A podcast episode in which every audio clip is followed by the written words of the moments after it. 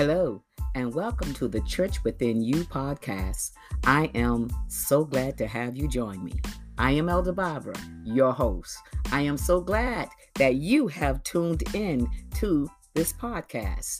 If you are a first time listener, I am so glad to have you here, and I hope and pray that you will return. I hope that you find something to your liking. Praise God. Praise God. To all of my returning guests, Uh, a hearty hello and welcome back. Welcome back. Praise God. Praise God. I thank you for praying with me. I thank you for each scripture that you have sat in and tuned in and listened to. I thank you that you have prayed along with me and that each prayer that have been released heavenward that we know that is going up into our Lord and Savior's ears into his bosom. Praise God. We thank you once again. You can see how happy I am that you have returned. Praise God. Thank you, Jesus.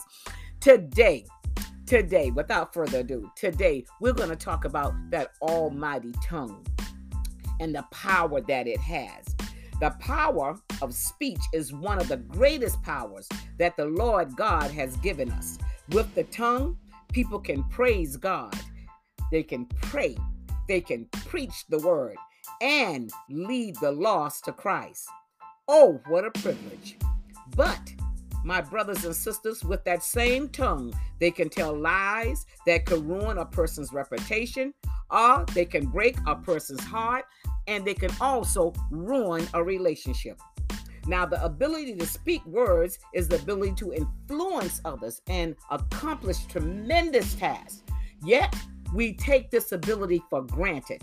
In this section here on today, we will see the importance of controlled speech and the consequence of our words. I want you to sit back, relax, you take a listen, praise God, and I will meet you at the close. So glad that you are here.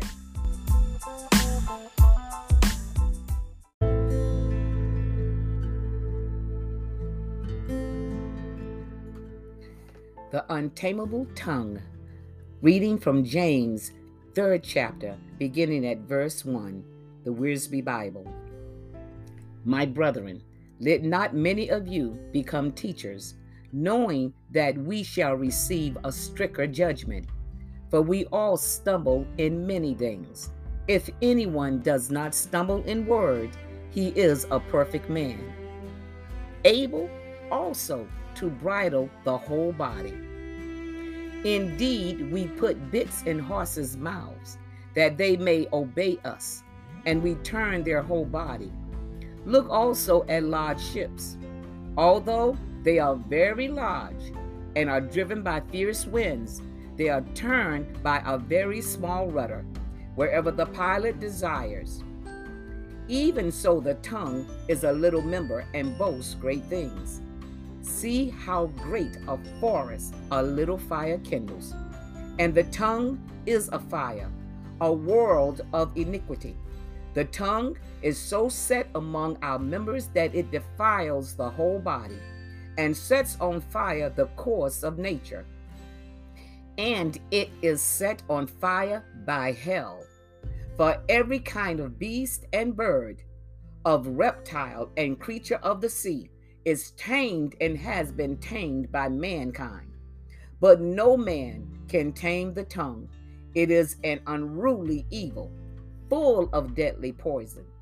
With it we bless our God and Father, and with it we curse men mm, who have been made in the similitude of God. Out of the same mouth proceed blessing and cursing. My brethren, these things ought not to be so. Does a spring send forth fresh water and bitter from the same opening? Can a fig tree, my brethren, bear olives, or grapevine bear figs?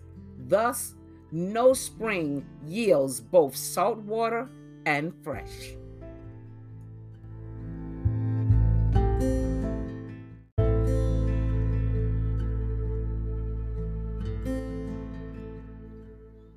let's take a look at the scriptures. Both the bit and the rudder must overcome contrary forces By definition, a bit is a piece of metal or synthetic material that fits in a horse's mouth. The bit must overcome the wild nature of the horse, for it aids in the communication between the horse and its rider. And the rudder must fight the winds and currents that would drive the ship off its course. The rudder moves in the direction of lower pressure. As the rudder goes, so goes the stern, and the boat turns. In the sixth verse, fire is a chemical reaction that converts a fuel and oxygen into carbon dioxide and water. The good of fire is that it removes low growing underbrush. It cleans the forest floor of debris, opens it up to sunlight, and nourishes the soil. Reducing this competition for nutrients allows established trees to grow stronger and healthier. Fires not only start out small, but they spread and grow, creating heat. It also defiles, leaving behind a charred mess in its wake. Fiery words can defile a home. A fiery word can tear up a Sunday school classroom. A fiery word can tear down a congregation of a church. The only thing that can wash away that defilement is the blood of Jesus Christ from that charred mess made by a fiery tongue. In verse 11, it asks a question of its reader Does a spring send forth fresh water and bitter from the same opening? A spring provides the cool water that a person needs to stay alive. 2.5% of the water on the planet is fresh water that it is drinkable. Out of around 7.8 billion people in the world, only about 6 billion of them have access to clean water.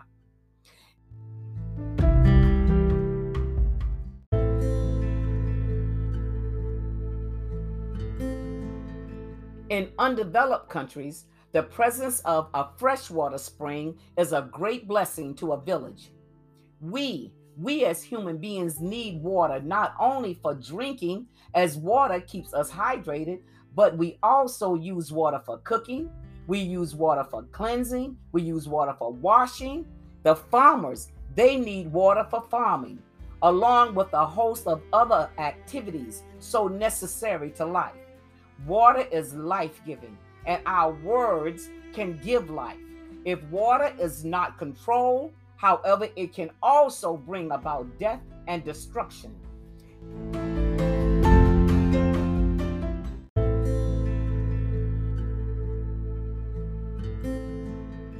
Did you know that fast moving water just above your ankles can knock you completely off your feet? Water is one of nature's most powerful resources. As I said earlier, the power of speech is one of the greatest powers God has given us. With the tongue, people can praise God. Hallelujah. With the tongue, they can pray to God, preach the word, and lead the lost to Christ. The tongue, this tiny little member, the untamable tongue.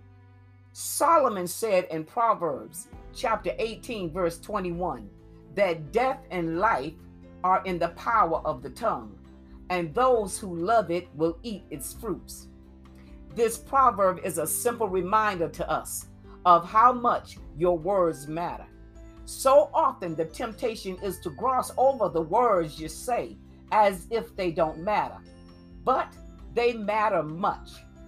More importantly, you are responsible for them. Take a look at what Jesus said in the book of Matthew, the 12th chapter, the 36th verse. But I tell you that everyone will have to give account on that day of judgment for every empty word that they have spoken. Amen. Blessings in Jesus' name.